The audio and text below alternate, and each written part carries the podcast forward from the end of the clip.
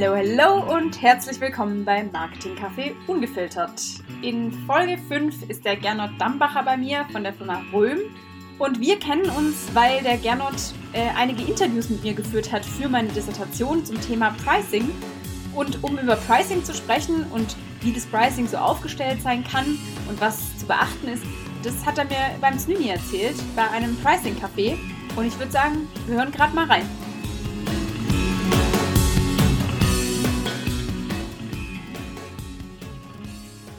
Ja, herzlich willkommen, Gernot Dambacher, bei mir im Podcast heute. Äh, schön, dass das geklappt hat. Ähm, es freut mich sehr, dass wir heute über ja, mein Dissertationsthema im weitesten Sinne und ähm, auch ein Herzensthema mittlerweile sprechen können. Heute geht es um Pricing. Und du beschäftigst dich schon sehr lange mit dem Thema Pricing und Preissetzung und alles, was dazugehört. Ähm, erzähl uns doch mal ganz kurz, was dich zu diesem Thema hingeführt hat. Ja, danke für die warmen Worte. Das Thema Pricing beschäftigt mich seit 2007. Da bin ich aus einer Funktion äh, in Asien als Geschäftsverantwortlicher der Evonik Industries AG dann in die USA direkt gekommen und habe da in einer Einheit, die sich damals Marketing, Sales und Innovation Academy nannte, das Thema Pricing als Business Coach hieß das damals, also sprich als Inhouse Consultant, der dann Pricing-Projekte durchführt, zum ersten Mal ähm, angenommen. Und das hat mich dann bis heute begleitet, äh, 20, sind nicht ganz, aber gefühlt 20 Jahre später bin ich jetzt in der Strategie in der Röhm GmbH, die, glaube ich, jedem bekannt ist über Plexiglas, äh, gerade im Moment auch in Corona-Zeiten sehr spektakulär, ja, das Thema. Bin ich weiterhin im Thema Pricing aktiv und habe im Wesentlichen in einem Satz, könnte man sagen, die Pricing-Transformation der Evonik Industries AG durchgezogen, die sich heute so manifestiert, dass man etwa 60 Profis hat, die bei Evonik im Pricing aktiv sind. Und das Thema Pricing im Rahmen der, meiner Tätigkeit in der Strategie bei der Römer, Röhm GmbH begleitet mich äh, auch weiterhin natürlich noch ein paar andere Themen, aber Pricing ist ein Thema, was natürlich mir jetzt auch auf den, äh, auf den Leib geschrieben ist durch meine Historie. Ja, jetzt haben wir uns ja schon öfter mal vorher gehört und haben uns entschieden, im Podcast auch ein bisschen drüber zu reden, warum das Pricing in vielen Fällen sehr geliebt, aber auch zugleich ein bisschen unbeliebt ist. Und ich glaube, äh, du hast uns ein paar Anekdoten mitgebracht, auch für unseren Marketing-Café heute Morgen oder unseren Pricing-Café.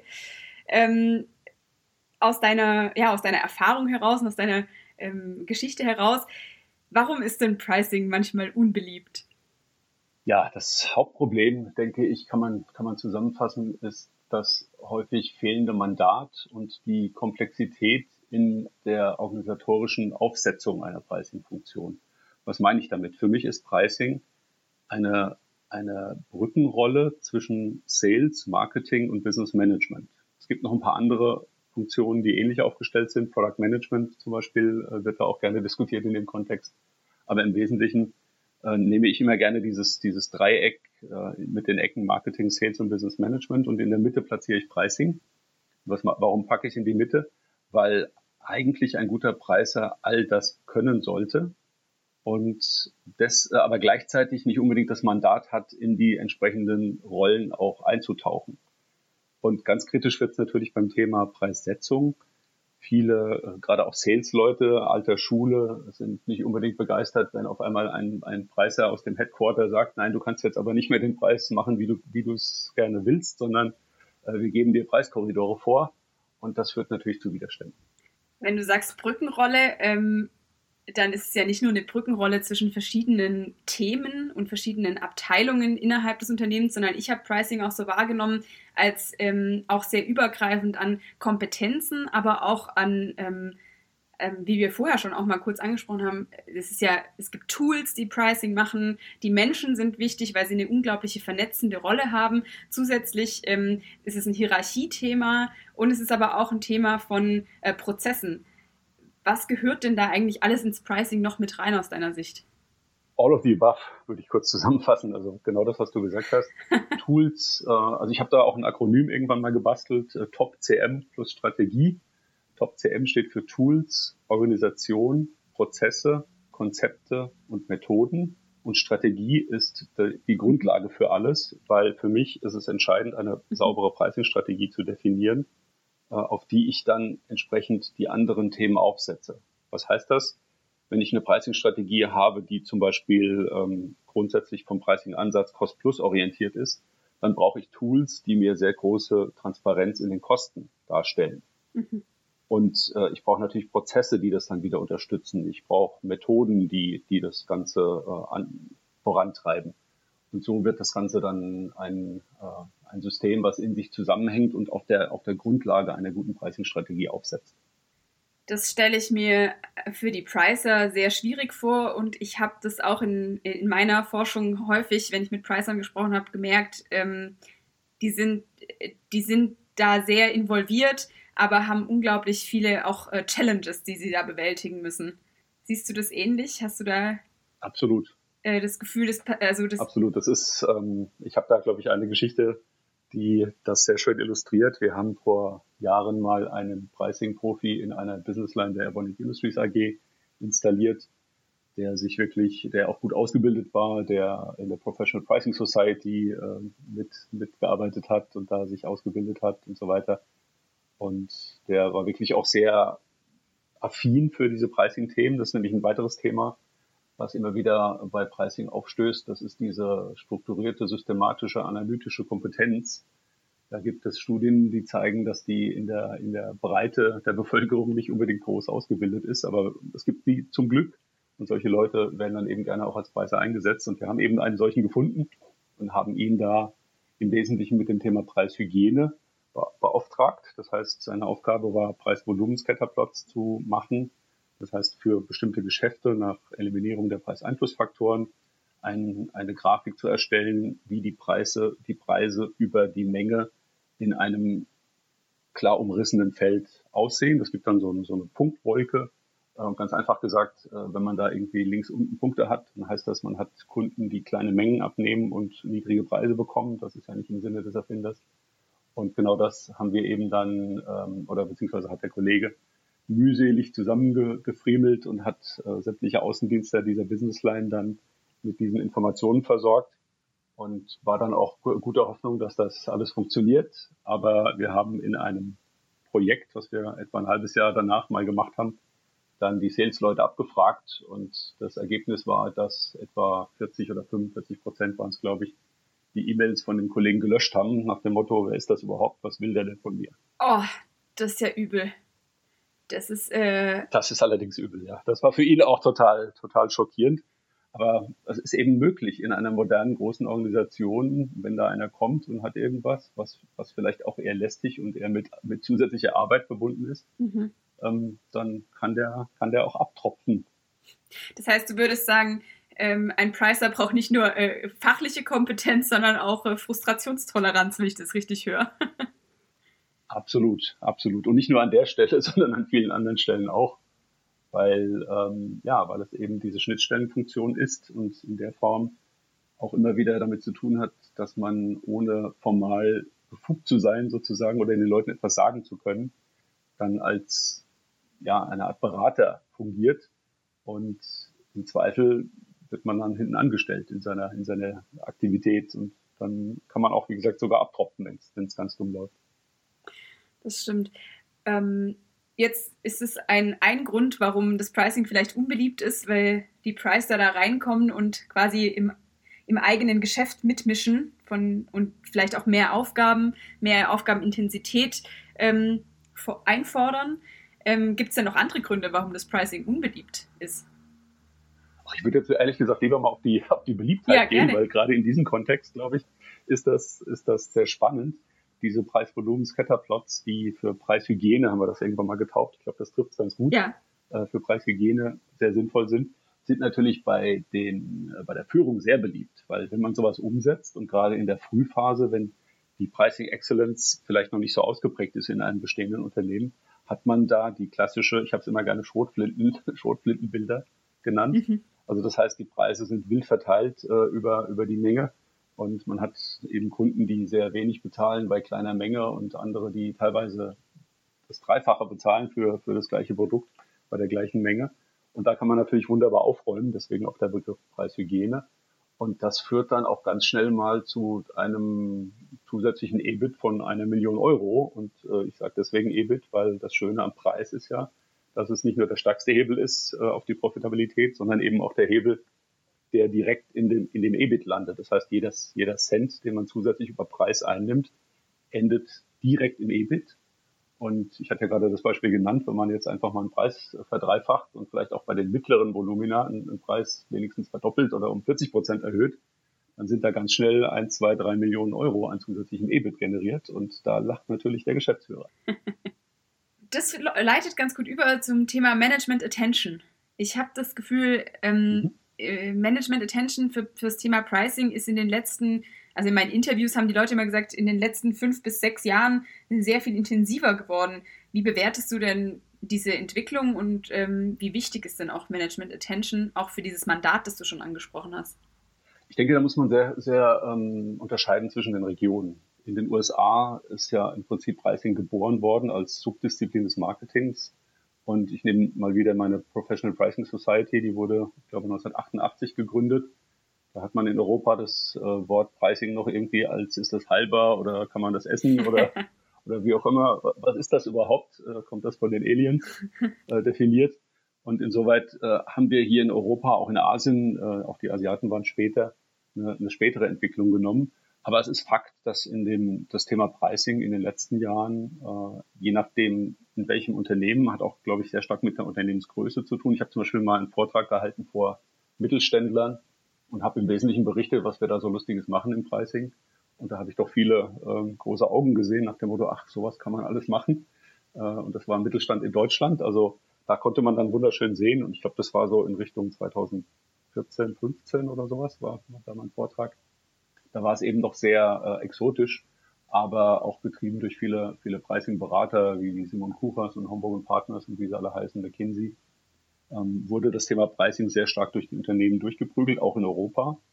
Aber ich muss feststellen, es hat inzwischen auch wieder etwas an Attraktivität scheinbar verloren, weil wir müssen ehrlich sein, es ist ja oft eine Mode, bestimmte Themen zu bearbeiten. Und ich sage jetzt einfach nur mal das Wort digital ja. oder oder äh, ja, was es da alles Lustiges gibt, ähm, Industrie 4.0 äh, etc. Das sind eben Themen, die dann als, ja, leider oft als nächste Sau durchs Dorf getrieben werden, wie das so schön heißt. Ja. Und dann werden Themen, die vielleicht weiterhin sehr relevant sind, äh, auch runterfallen. Und das ist natürlich gerade beim Pricing ein Problem, weil Pricing, da gibt es ein schönes Buch, das nennt sich World Class Pricing The Journey. Das beschreibt schon wunderbar von Paul Hunt übrigens und äh, Tim Saunders, kann ich sehr empfehlen. Mhm. Äh, nee, sorry, Jim Saunders heißt er. Äh, da wird im Wesentlichen beschrieben, dass Pricing ein, ein endless Journey ist. Ja. Man ist mit Pricing nie fertig. Pricing hat sehr viel Sisyphus-Charakter. Man muss Dinge immer wieder anpassen, immer wieder verändern. Einfachstes Beispiel, eine Pricing-Strategie äh, ist sicherlich eine andere, wenn, wenn sich die, die Marktgegebenheiten, der, der Wettbewerb verändert, weil es da eine Akquisition gab oder weil die auch ihre Strategie angepasst haben. Das heißt, man ist mit Pricing nie fertig. Und da habe ich auch eine andere Anekdote noch, die, glaube ich, das Ganze sehr schön beschreibt. Mhm mein Chef damals in meiner ähm, Marketing- und Sales äh, Excellence ähm, Tätigkeit hat mich mal gefragt, jetzt machen wir doch das Pricing seit, äh, seit ein paar Jahren, ähm, das können wir doch jetzt langsam mal einstellen, das können doch jetzt alle. Dann habe ich gesagt, äh, naja, das wäre schön, wenn das so wäre, man macht das mal und dann können es alle, aber erstens verändern sich Personen, es verändern sich Zuständigkeiten, es verändern sich Rahmenbedingungen, Gegebenheiten, äh, Wettbewerb, die Welt dreht sich weiter. Also Pricing ist a journey und er hört nie auf. Deswegen ist diese Idee, man macht das mal eine Zeit lang und dann ist alles gut oder man, man installiert eine Software und dann wird alles gut. Das funktioniert nicht. Pricing ist beliebt und zugleich unbeliebt, haben wir jetzt so ein bisschen umrissen. Aber die Frage ist ja für unsere Hörer und Zuhörer jetzt auch, was können wir denn daraus lernen? Also was, was können wir auch jetzt aus deiner Erfahrung und aus, dein, ähm, aus deiner Beschreibung, was sollten wir denn tun, als ähm, Unternehmen? Wo können wir denn ansetzen, um uns so ein bisschen zu verbessern und vielleicht nicht sofort in die Exzellenz zu springen, sondern einfach im Kleinen vielleicht zu starten? Das ist genau der Punkt, der, der da von, von Paul Hunt und, und Jim Saunders beschrieben ist. Man muss Pricing als Journey verstehen mhm. und man muss verstehen, dass es äh, da Stufen gibt, die man durchschreiten muss. Und ich habe diese, diese Logik, die Paul Hunt damals verwendet hat, äh, die übrigens so funktioniert, dass er sagt, im, ersten Schritt hat man eine Ad-Hoc-Pricing. Das ist sozusagen nach dem Motto äh, auf Zuruf. Kunde will einen Preis, äh, wie sieht wie sieht's aus? Die Sonne scheint, äh, der letzte Preis war 1,41, machen wir mal 1,42. Das klingt jetzt lustig, aber es ist teilweise im Unternehmen so gewesen. Und ich hatte auch einen Fall, noch eine, noch eine andere Anekdote an der Stelle, der hat mich sehr schockiert. Äh, da habe ich dann die Aussage bekommen, der Herr, der Herr XY macht die Preise und wenn der im Urlaub ist, dann gibt's keine Preise. Okay. also das ist der klassische Fall von Ad-Hoc-Pricing. Ja. Äh, und jetzt sind wir nur in der Preissetzung. Ich meine, wie gesagt, das geht ja noch viel weiter, aber in der Preissetzung, äh, das wäre eben der Ad-Hoc-Zustand. Dann beschreibt Paul das als Controlled, die zweite Stufe. Da nimmt er gerne den Polizisten, wo man so ein bisschen Kontrolle hat und ein bisschen, bisschen Check and Balance. Mhm. Dann geht's weiter mit Value-Based, dann Optimized und dann Mastered. Das sind so die fünf Stufen der Pricing Excellence. Und ich glaube, ein Unternehmen muss einfach für sich verstehen, dass es nicht möglich ist, das zu überspringen. Äh, und das ist genau der Fehler, den man eben auch mit der Pricing Software, die manche Anbieter auch mit Pricing Software dann, dann suggerieren. Ihr kauft meine Pricing Software und alles wird gut und, äh, und euer Pricing wird exzellent sein. Das funktioniert nicht. Ich komme zurück auf Top CM plus Strategie. Man braucht Tools, man braucht eine Organisation, man braucht Konzepte, äh, Methoden. Also das ganze, das, die ganze Klaviatur muss da sein. Nur dann wird Pricing in einem Unternehmen funktionieren. Und ähm, deswegen muss man zuallererst verstehen, wo stehe ich denn in meiner Pricing Excellence, um dann an den richtigen Stellen anzugreifen. Mhm. Und man darf um Gottes Willen nicht auf die Idee kommen, naja, das machen wir mal zwei Jahre und dann ist alles gut. Ja. Weil erfahrungsgemäß ist ein Schritt äh, zu, zu, ähm, zu erreichen, also von, von Stufe 1 auf Stufe 2, auf Stufe 3, auf Stufe 4 und so weiter. Das sind jeweils ein bis zwei Jahre, die das, die das braucht. Ja. Und je größer das Unternehmen ist, das habe ich in der Evonik ja gelernt, mit äh, 35.000 Mitarbeitern oder sowas in der Größenordnung, umso, umso länger dauert das auch erfahrungsgemäß, weil ja. weitere Abstimmungsschleifen notwendig sind und weitere Entscheidungen getroffen werden müssen. Der Vorstand muss dann nochmal noch mal äh, seine Zustimmung geben, wenn irgendwas ge gemacht wird und das dauert dann wieder, weil dieses Gremium noch, noch tagen muss und so weiter. Ja. Also deswegen dauert es in, in großen Unternehmen häufig dann noch länger.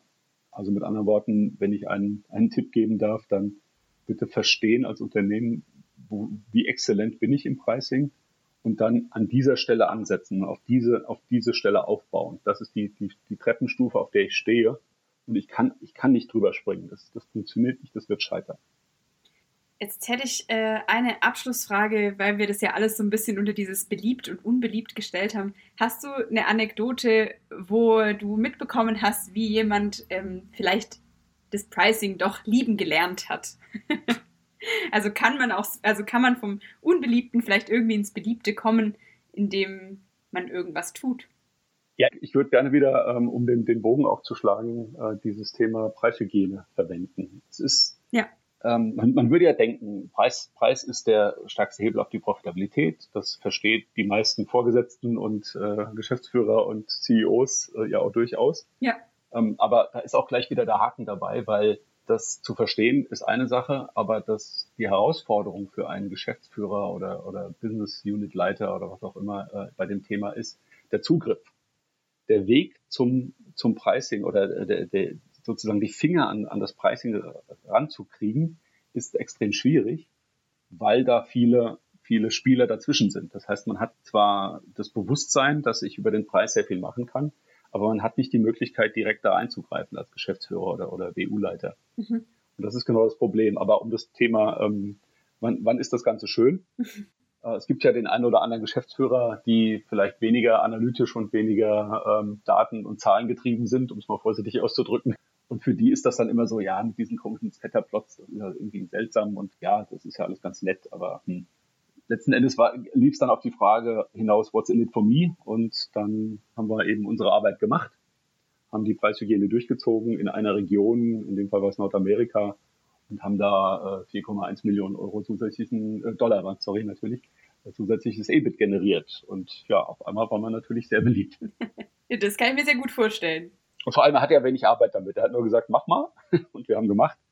Und äh, dann war das Ergebnis natürlich sehr befriedigend. Aber da muss ich auch wieder eine Warnung loswerden an der Stelle. Es ist nicht immer so, ähm, gerade wenn man weiter, sich weiterentwickelt hat und vielleicht auf Stufe 4 ist, im, im Optimized-Zustand äh, der Pricing Excellence, dann sind die Low-Hanging Fruit natürlich auch abge, abgefrühstückt, mhm. äh, um mal unser, unser Thema heute noch aufzunehmen. Ja. Und dann wird es natürlich auch schwieriger, mal eben 4 Millionen EBIT äh, einzusammeln. Vielen Dank. Das war ein schönes Schlusswort, finde ich, mit der, der Reference zu unserem Pricing Café. Bedanke mich ganz herzlich. Ich habe das Gefühl, ähm, ja, wir werden uns wahrscheinlich immer, du und ich, immer wieder mal rechtfertigen müssen, dass das Thema Pricing kein langweiliges ist, sondern eins, mit dem man viel machen kann. Aber ich äh, habe das Gefühl, es ist immer wieder spannend. Das auf jeden Fall. Deswegen bin ich auch so lange hängen geblieben.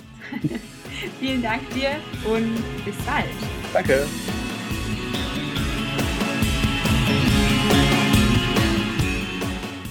Ja, schön, dass ihr bei unserem Pricing Café dabei wart. Wir hoffen, es hat euch gefallen und wenn ihr Feedback für uns habt oder Fragen dazu habt, dann meldet euch gerne über unsere Mailadresse und ansonsten wünschen wir euch jetzt noch einen ganz produktiven und erfolgreichen Tag und bis bald.